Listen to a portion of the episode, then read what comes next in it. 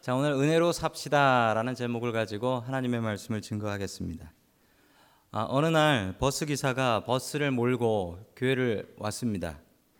그리고 목사님 만나고 싶다라고 했습니다. 어, 목사님 왜 만나고 싶으십니까? 그랬더니 목사님 만나서 드릴 말씀이 있습니다. 여쭤볼 게 있습니다.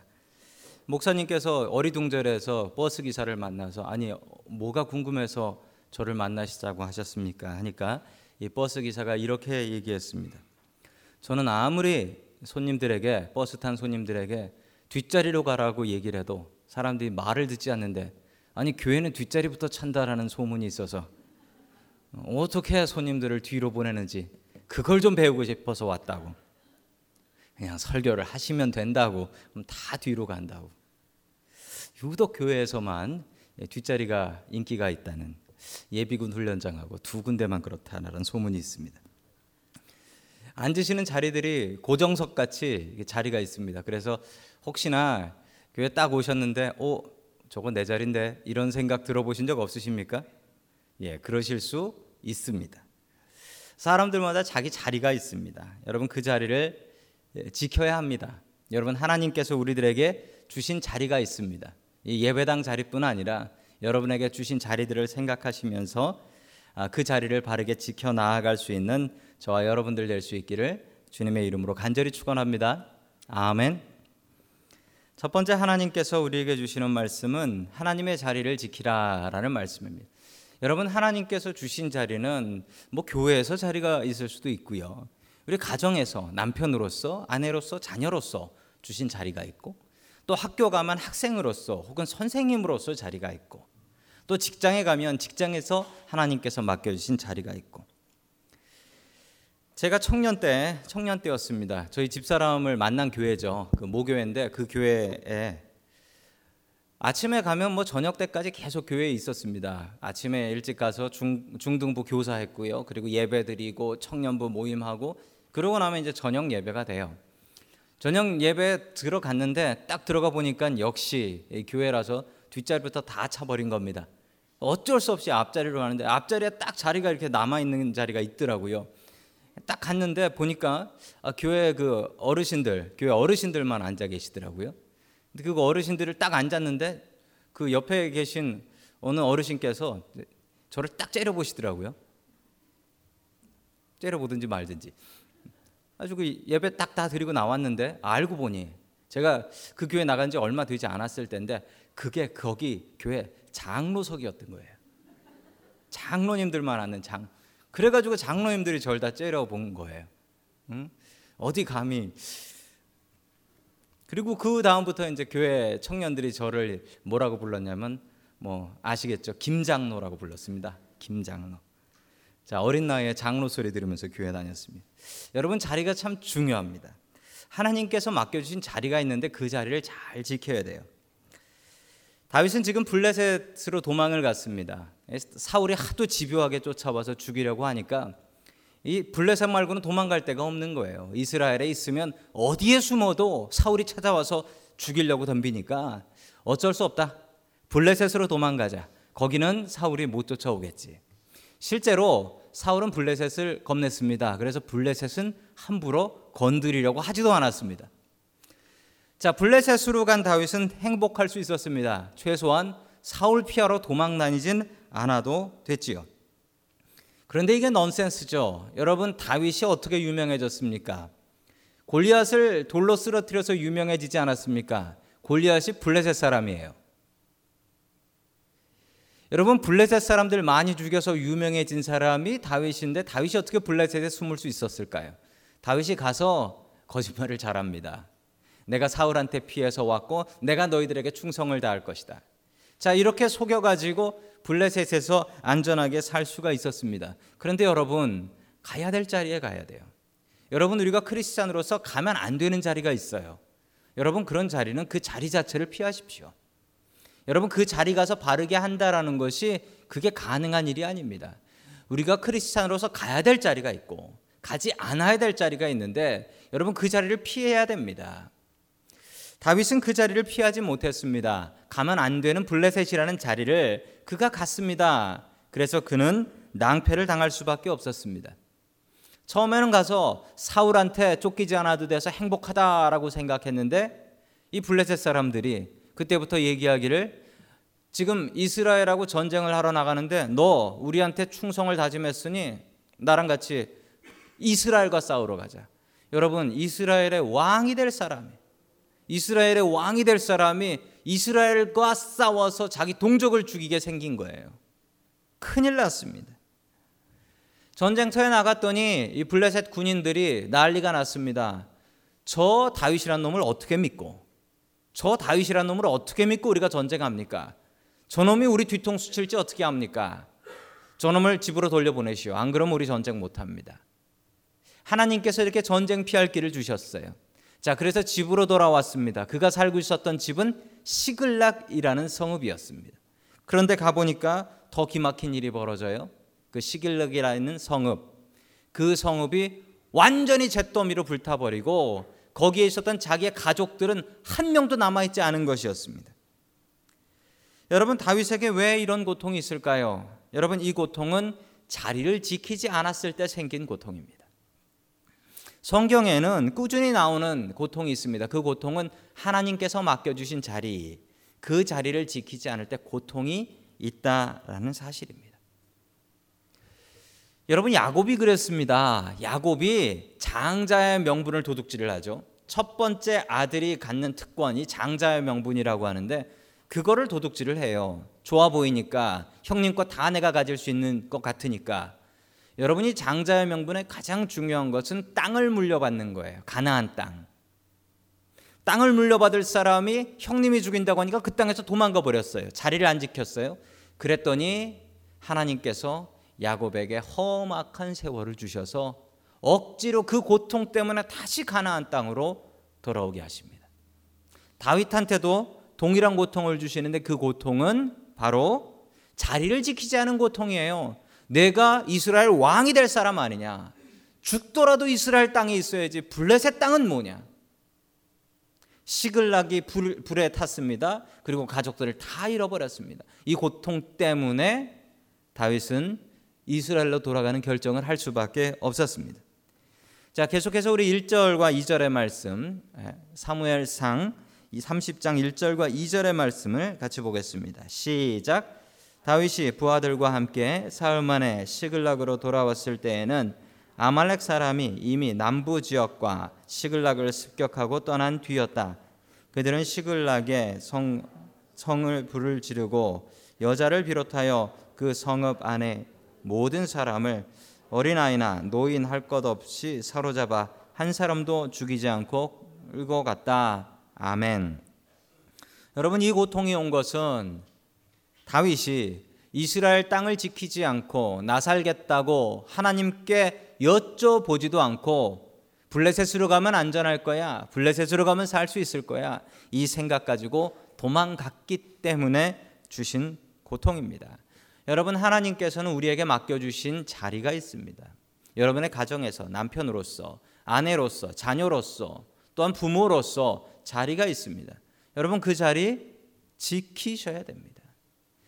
학교에서 자리가 있습니다. 직장에서 자리가 있습니다. 교회에서 여러분들에게 맡겨주신 자리가 있습니다. 여러분 그 자리를 불평하지 마십시오. 그 자리가 있음에 감사하고 그 자리를 통해서 하나님께 더욱더 충성할 수 있는 저와 여러분 될 수 있기를 주님의 이름으로 간절히 축원합니다. 아멘. 두 번째 하나님께서 우리에게 주시는 말씀은 어려울수록 하나님을 의지하라라는 말씀이에요. 어려울수록 하나님을 의지하라. 여러분 이게 쉬운 일일까요? 말이 쉽죠. 말이 쉽죠. 어려울수록 하나님 의지하는 게 이게 결단코 쉬운 일이 아닙니다. 여러분 정말 힘들면요. 정말 힘들면 기도가 안 나와요. 정말 힘들면 찬양이 안 나와요. 정말 힘들면 말씀 볼 수 없어요. 조금 힘들면 할 수 있는데 정말 힘들어서 할 수 있는 사람은 대단한 사람. 다윗이 그럴 수 있었습니다. 우리 4절 말씀 같이 봅니다. 시작. 다윗과 그의 부하들은 목 놓아 울었다. 모두들 더 이상 울 힘이 없어 지칠 때까지 울었다. 아멘. 이렇게 울 수밖에 없는 이유는요. 다윗과 600명의 부하가 시글락에 도착했을 때 시글락은 완전히 불타버렸습니다. 완전히 불타버려서 남은 것이 없었고 게다가 사람들도 하나도 없었어요. 여러분 우리가 성경을 끝까지 읽어보면 아 이 사람들이 포로로 노예로 붙잡혀 갔구나라는 것을 알 수 있지만 여러분 이 일을 당한 이스라엘 사람들은 이걸 알 수가 없습니다. 이 사람들이 잡혀갔는지 어디 가서 죽었는지 학살을 당했는지 여러분 그리고 어디로 갔는지 어떻게 찾습니까? 여러분 쫓아가려고 해도요. 뭐 발자국 그래요. 발자국이 낫겠네요. 그 발자국 보면서 따라가면 되겠네. 여러분 근데 여기가 사막입니다. 사막은 모래바람 한번 슉 불고 나면 아무것도 남지 않는 게 사막입니다. 아무것도 남지 않아요. 도무지 따라갈 방법이 없는 거예요. 어디로 갔는지, 어디를 수색해야 될지. 그러니까 이 다윗과 600명의 용사들이 그냥 울기만 하는 거예요. 하나님, 어떻게 우리에게 이런 일이 생길 수 있습니까? 하나님, 우리가 어떻게 해야 됩니까? 다윗의 부하들이 너무 화가 났습니다. 특별히 여러분 자녀들을 잃은 부모의 아픔. 그 아픔은 이건 뭐 표현할 수 없는 아픔이에요. 자녀들을 잃어버린 부모의 아픔. 다윗을 돌로 쳐 죽이자고 했습니다. 저놈이 왕이든 우리 대장이든 우리 저놈 저놈 때문에 저놈 때문에 블레셋 왔고 저놈 때문에 우리가 이 꼴을 당하니까 저놈을 죽이자. 자, 계속해서 6절의 말씀 봅니다. 시작. 군인들이 저마다 아들 딸을 잃고 마음이 아파서 다윗을 돌로 치자고 말할 정도였으니 다윗은 큰 공경에 빠졌다. 그러나 다윗은 자기가 믿는 주 하나님을 더욱 굳게 의지하였다. 아멘. 여러분 이게 다윗과 우리의 차이인 것 같습니다. 여러분 다윗은 이렇게 괴롭고 어려운 일이 있어서 어떻게 했다고 합니까? 자기가 믿는 주 하나님을 더욱 굳게 의지하였다. 여러분 다윗은 너무 근사해요. 오늘 30장에 다윗이 얼마나 대단한 사람인지 보여주는 말들이 너무 많이 있어요. 정말 힘들면 기도가 안 나옵니다. 정말 힘들면 찬양이 안 나옵니다. 그런데 여러분 다윗은 힘들면 기도하고요. 힘들면 찬양을 해요. 어떻게 사람이 이럴 수 있죠? 어떻게 사람이 이럴 수 있죠? 여러분 이건 목사도 힘든 일인데 어떻게 다윗은 이럴 수 있죠? 여러분 이게 훈련입니다. 이게 훈련이에요. 이제 월드컵이 다가오는데 여러분 축구 선수들이요. 축구할 때 축구할 때 이 골대 앞에 가서 골키퍼하고 1대1로 찬스가 났습니다. 슈팅을 날립니다. 여러분 슈팅을 날릴 때이 슈타는 키커가 생각하고 공찰까요? 생각 안 하고 공찰까요?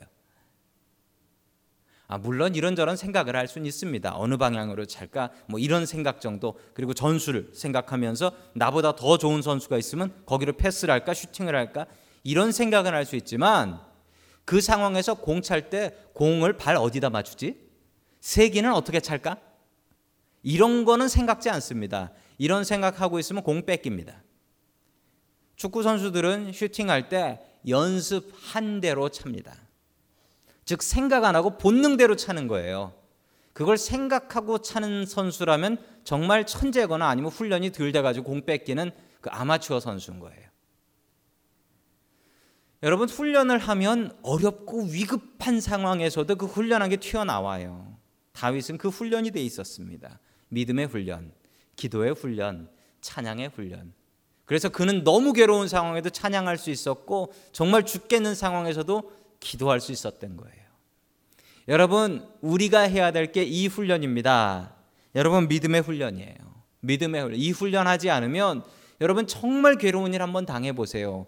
기도가 나오나 말씀이 봐지나 찬양이 나오나 예배를 드릴 수 있나? 못 해요. 못 해요. 내일부터 고난주간 시작합니다. 그리고 고난주간 특별 새벽기도 시작합니다. 여러분 힘들어도 나오셔야 합니다. 힘들수록 나오셔야 합니다. 믿음의 훈련 하셔야 됩니다. 다윗이 그냥 다윗이 아닙니다. 어려울 때 항상 믿음의 훈련 했기 때문에 정말 괴롭고 힘들 때 그는 하나님 앞에 무릎 꿇고 나갈 수 있었던 것입니다. 여러분 아침에 좀 더 잠 잔다고 해서 내 인생 나아지는 것 별로 없습니다. 내 문제 해결나는 것 별로 없습니다. 하나님 의지해야지 믿음의 훈련해야지 우리의 삶이 나아질 줄로 믿으시기 바랍니다. 아멘. 제가 대학 다닐 때 대학교 같은 과 친구 하나가 있었습니다. 그 친구의 할아버지가 아주 유명한 분이었어요. 한국유리 회장이신 최태섭 장로님이십니다. 청년 때 중국이 공산화되기 전이죠. 그 청년 때 중국에 가서 장사를 해서 돈을 많이 벌었습니다. 콩 팔아서 돈 벌었다고 하셨습니다. 자, 콩 팔아서 번 돈으로 비누 공장 차렸습니다. 비누 공장이 너무 잘 됐답니다. 그런데 이 공산당들 팔로군들이 몰려와서 뭐 모든 재산들을 다 압수해 가지고 다 나라 거로 만들어 버리기 시작했습니다. 이 비누 공장을 뺏기 위해서 비누 공장 사장인 이 최태섭 장로, 최태섭 사장을 붙잡아 가지고 이 일하고 있는 근로자들 앞에 다 노동자들 앞에 세워 놓고서 인민 재판을 시작했습니다. 여러분 인민 재판은 이건 그냥 하자는 대로 하는 거고 인민 재판은 결정돼 있습니다. 죽일 거야라고 하면 죽이자 죽이자 그래서 그 자리에서 바로 죽여버리는 게 그게 공산당들이 하는 인민 재판입니다.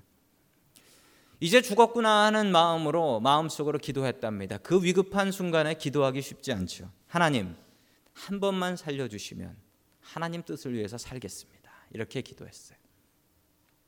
여러분 이렇게 기도할 수 있어야 됩니다. 이렇게 위급한 상황에 여러분 그리고 하나님께서 이렇게 위급한 상황 주시면 이렇게 기도해야 됩니다. 이렇게 기도하셔야 돼요. 하나님께서 이런 상황까지 몰아붙이시는데 난 조용히 죽겠다라고 생각하시면 안 돼요. 이런 괴로운 상황이 있으면 하나님 나의 남은 인생 주님을 위해서 쓰겠으니 하나님 한 번만 살려 주십시오. 이렇게 기도해야죠. 자, 이 기도를 했는데 갑자기 갑자기 자기가 부려서 일하던 직원 하나가 손들고 뻘떡 일어나더랍니다. 죽었구나. 이제 저 사람이 한마디만 하면 나는 죽겠구나. 그런데 이 직원이 이렇게 얘기했대요. 아무리 세상이 바뀌어서 공산당 세상이 돼도 이건 아니지요. 최 사장님이 우리한테 어떻게 대하셨습니까? 우리 가족같이 대해 주시지 않았습니까? 최 사장님을 우리가 어떻게 재판하겠습니까? 최 사장님 죄 없습니다.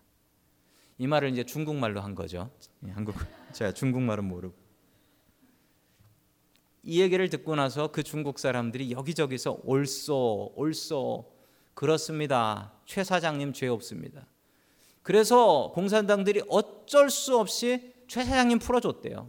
비누 공장은 뺏겼지만 그래가지고 한국으로 도망 와서 지금 한국 유리라는 한글래스라고 하죠. 한국 차들은 다 그 유리 껴가지고 나오는 것 같은데 자 그 큰 회사를 이루셨습니다. 여러분 어려울수록 우리가 해야 될 일이 무엇이겠습니까? 어렵습니다. 이렇게 하기 힘든데 훈련하면 돼요. 여러분 어려울수록 더욱더 하나님을 의지할 수 있는 저와 여러분 될 수 있기를 주님의 이름으로 간절히 축원합니다. 아멘. 자, 세 번째 마지막으로 하나님께서 우리에게 주시는 말씀은 은혜로 삽시다라는 말씀입니다. 우리 같이 따라해 볼까요? 은혜로 삽시다. 우리 옆에 계신 분들하고 인사, 인사 한번 해 보겠습니다. 은혜, 은혜로 삽시다. 한국 들어가신 교인 한 분이 계신데 그분이 이런 말씀을 하셨어요. 우리 예배 끝날 때 은혜 아니면 찬양 부르는데 그걸 녹음해 가셨대요. 녹음해 가셔서 예, 어렵고 힘든 일 있을 때마다 눈 감고 그 찬양 듣고 있으면 하나님께서 나와 함께 하시는구나. 내가 은혜로 사는구나 느낄 수 있대요. 그 마음으로 있다가 찬양하실 수 있으면 좋겠습니다. 여러분 은혜라는 말이 뭡니까? 영어로 grace. 아주 귀한 것인데 내가 뭘 해서 받는 게 아니라 거저 나한테 주신 것. 이것을 은혜다라고 이야기를 한대요. 사람들은 뭔가 열심히 해서 내가 얻었다라고 생각합니다. 내가 이만큼 고생해서 이 땅에서 이만큼 고생해서 내가 뭔가 얻고 살지. 그런데 여러분 잘 생각해 보면 그만큼 고생한 사람들이 다 얻고 삽니까? 아니던데요. 그만큼 고생했다고 다 그렇게 되는 거 아니던데요. 여러분 그걸 보면 그게 은혜라는 걸 알아요. 은혜예요, 은혜. 지난주에 이 지역에 큰 뉴스가 있었습니다. 저쪽 북쪽에 훔볼트라는 대학교가 있는데 저쪽 남가주, 남가주 LA 쪽에 있는 학생들이 그쪽에 합, 합격을 한 모양이에요. 12학년 학생들이. 그래서 학교를 보러 가, 가겠다고 버스를 버스를 대절해서 거기로 가다가 FedEx 트럭하고 부딪혀서 한 10명 정도가 죽었는데 그중에 학생 다섯은 그 자리에서 바로 죽었대요. 차가 다 불타버리고. 여러분 거기서 죽은 그 학생들이 우리 집 우리 애들보다 죄가 많아서 죽었습니까? 아니에요. 걔들은 그렇게 되고 왜 우리 애들은? 여러분 그게 은혜입니다. 곰곰이 생각해 보면 우리가 지금 이 자리에 앉아서 예배 드릴 수 있는 게 은혜예요. 여러분 하나님의 은혜가 아니면 어떻게 우리가 서서 어떻게 우리가 우리 발로 걸어서 이 자리에 와서 예배 드릴 수 있겠습니까? 여러분 이게 은혜예요. 다윗은 그 은혜를 생각했습니다. 다윗이 추격대를 꾸려서 나가서 추격을 해서 이 사람들을 구해 옵니다. 여러분 그런데 그 방법이 기가 막혀요. 이건 하나님의 은혜다라고 생각하지 않으면 이건 말이 안 되는 얘기예요. 우리 다 함께 사무엘상 30장 15절 말씀을 같이 읽습니다. 시작. 다윗이 그에게 또 물었다. 내가 나를 그 습격자들이 있는 곳으로 데려다 주겠느냐? 그가 대답하였다. 저를 죽이지 아니하시고 저를 주인의 손에 넘기지도 아니하시겠다고 하나님이 이름으로 저에게 맹세하시면 그 습격자들이 있는 곳으로 모시고 가겠습니다. 아멘. 자, 가는 길에 급박하게 자기의 가족과 자녀를 구하기 위해서 추격대를 꾸려서 어디로 가야 될지도 모르고 가고 있는데 이집트 소년 하나가 사막에서 죽어가고 있는 거예요. 여러분 같으면 어떻게 하시겠습니까? 내 자녀를 구해야 되고 내 가족 구해야 되는데 이 이집트 소년은 어떻게 하시겠습니까? 다윗이 대단해요. 그 이집트 소년을 구해 줍니다. 먹여주고 입혀주고 살려놔요. 정신이 정신이 차려지니까 이 이집트 소년이 기가 막힌 얘기를 해요. 내가 니네 마을에 불을 질렀다는 거예요. 나는 아말렉 사람의 노예인데 우리의 주인들이 당신들의 집에 가서 불을 질렀고 내가 병이 들어서 쓸모없으니까 나를 여기 버리고 갔다. 구해줘서 고맙습니다. 만약 나를 살려주신다면 내가 그놈들이 어디 있는지 인도해 드리겠습니다. 여러분 기가 막힌 일입니다. 이 소년의 도움이 없으면 가족들을 찾아낼 가능성 없습니다. 그런데 이 불쌍한 사람 그냥 지나가지 않고 내 사정도 급하지만 사람 구해놨더니 이 소년이 이 기가 막힌 정보를 얘기해 주는 겁니다. 뭐 이렇게 쉽게 일이 풀리는지 모르겠어요. 계속해서 19절 말씀 봅니다. 시작. 다윗의 부하들도 잃어버린 것을 모두 찾았다. 다윗은 어린아이로부터 나이 많은 노인에게 이르기까지 아들과 딸 그리고 전리품에서부터 아말렉 사람이 약탈하여 간 모든 것에 이르기까지 그 모든 것을 되찾았다. 아멘. 추격해서 모든 것을 되찾았대요. 여러분 모든 것. 사람도 다친 사람 없이 다. 우리 측에서 당한 사람 죽은 사람 없이 한 명도 다치지 않고 다. 그리고 빼앗아간 물건들도 다. 하나도 빠짐없이 다. 그런데 이렇게 잘 싸워가지고 노량물까지 전리품까지 가지고 오다가 싸움이 납니다. 무슨 싸움이 나냐면요. 600명이 같이 갔는데 600명 중에 200명은 나이가 많은 군인들이었어요. 이 사람들은 너무 긴 거리를 행군하다 보니 추격하다 보니까 지쳐가지고 우리는 죽어도 못 가겠습니다. 우리 가족을 구해야 되는 건 알지만 이러다간 우리가 죽겠습니다. 우리는 남아 있겠습니다. 그러자 400명은 젊은 사람들이었습니다. 이 400명의 젊은 사람들은 그래도 우리는 가서 싸워서 가족들을 찾아오겠습니다. 자, 이 400명하고 200명이 싸움이 붙었습니다. 당시 법에 의하면 전쟁터에서 나가서 얻은 것은 그 전쟁터에 나간 사람들이 나눠 갖는다. 이게 원칙이에요. 이 200명의 마음도 안타깝습니다. 이 200명은 우리가 우리가 가기 싫어서 안 간 게 아니다. 우리가 체력이 부족해서 우리가 지쳐서 못 간 거다. 그러니까 우리도 좀 나눠 다오. 그랬더니 400명은 목숨 걸고 싸운 건 우리다. 우리가 다 먹는 게 맞다.